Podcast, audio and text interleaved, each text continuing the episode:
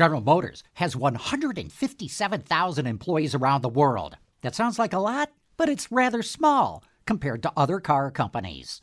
With Automotive Insight, I'm John McElroy. While GM has 157,000 employees, Ford has 183,000. GM has so many fewer because it pulled out of so many global markets. And Stellantis makes Ford look puny. It has 281,000 employees. That's nearly 100,000 more than Ford. And Toyota puts them both to shame. It has 372,000 employees, or 90,000 more than Stellantis. But guess what? That's nothing. Volkswagen has a staggering 672,000 employees. That's 300,000 more than Toyota.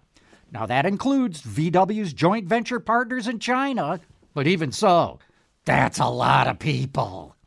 With Automotive Insight, I'm John McElroy, WWJ News Radio 950.